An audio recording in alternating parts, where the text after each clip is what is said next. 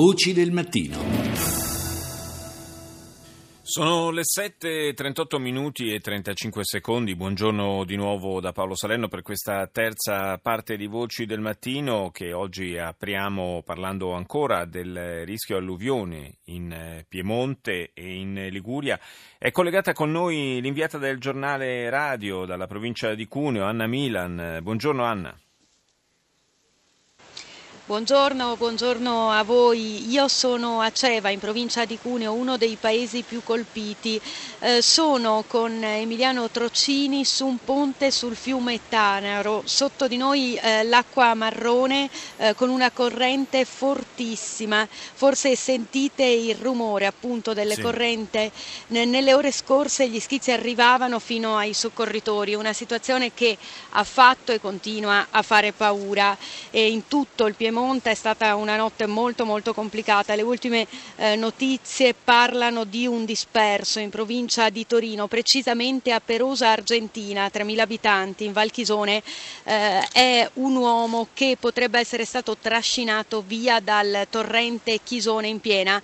Vi do eh, alcuni numeri che riguardano il Piemonte. Complessivamente sono circa 400 gli sfollati, eh, dei quali 250 qui in provincia di Cuneo e 150 50 nel eh, torinese.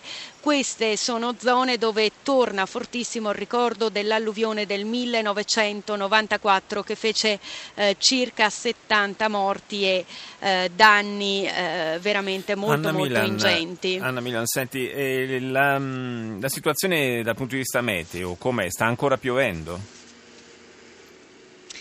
In questo momento qui a Ceva, dunque provincia di Cuneo, non piove, però eh, nelle ultime ore la pioggia è stata eh, incessante, dunque una breve tregua, però eh, nelle prossime ore non eh, si attende nulla di buono, quindi insomma si approfitta un po' eh, di questi momenti per fare lavorare in modo più intenso le ruspe, per cercare di liberare le strade, perché ci sono state anche diverse frane, nuove frane nella notte e eh, ehm, ci sono alcune frazioni isolate, eh, c'è anche un monastero con eh, cinque monaci che è eh, isolato, anche se eh, ricordiamo che eh, c'è la notizia per ora di un solo disperso qui eh, in Piemonte, ci sono centinaia di persone sfollate, però insomma ci dicono che rispetto al 1994 la prevenzione ha funzionato. Sì, indubbiamente, indubbiamente sono cifre ben differenti e speriamo che eh, anche la vicenda di questo unico disperso si possa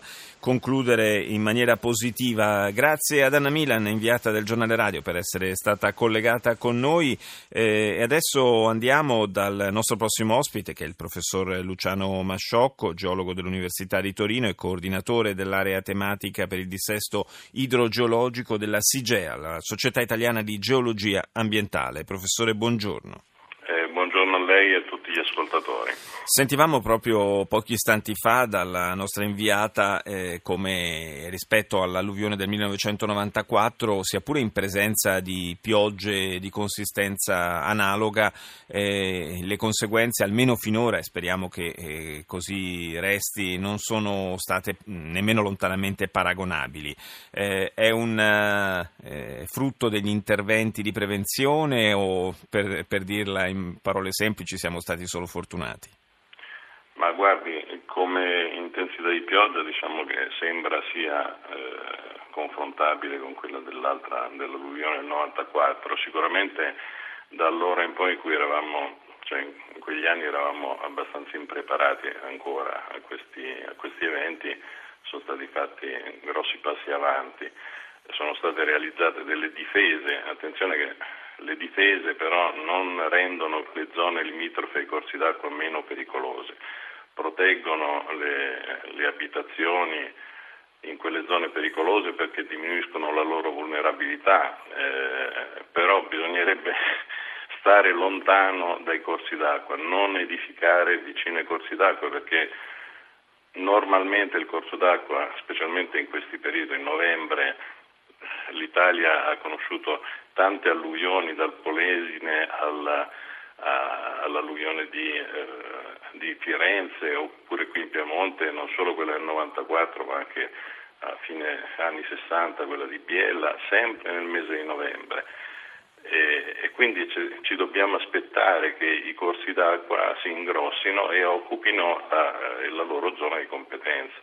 Quindi è vero che sono state realizzate delle, degli argini a difesa di queste case, ma la vera prevenzione sarebbe una buona pianificazione territoriale, quindi non occupare le zone di competenza dei corsi d'acqua. Sì, eh, è, so, questi sono interventi cosiddetti strutturali, no? ne parliamo sempre anche quando ci sono altri fenomeni naturali come i terremoti e certo. ci si lamenta del, del, fatto che si sia magari costruito eh, non a regola, che non si siano seguite norme di sicurezza e via dicendo. Certo. Questo vale anche nel caso delle, delle alluvioni, chiaramente. Eh, però ehm, qualche cosa evidentemente, come lei accennava, è stato fatto fatto sia a livello di argini, eh, si possono ipotizzare degli altri interventi ancora certo. più efficaci oppure dobbiamo rassegnarci a vivere Guardi, queste ore di ansia? Gli interventi più efficaci da fare chiaramente non in situazioni di emergenza ma durante... No, nei momenti di tranquillità, è chiaro. Di tranquillità sono intervenire capillarmente sui bacini idrografici eh, a monte, cioè eh, nelle nelle valli laterali ogni comune dovrebbe cercare nel proprio territorio di costruire dei piccoli invasi, delle piccole strutture capaci di trattenere l'acqua in eccesso in occasione di queste grosse piogge, di queste piogge intense e prolungate. Per fortuna sembra che oggi pomeriggio la situazione possa migliorare. E, quindi è chiaro che bisogna spendere un po' di soldi, un po' alla volta, però capillarmente sul territorio, in modo diffuso. Sono molto contrario a interventi molto, diciamo, concentrati, grossi interventi concentrati sui grossi fondovalli. Bisogna intervenire capillarmente sul territorio. Grazie, grazie al professor Luciano Masciocco per essere stato nostro ospite.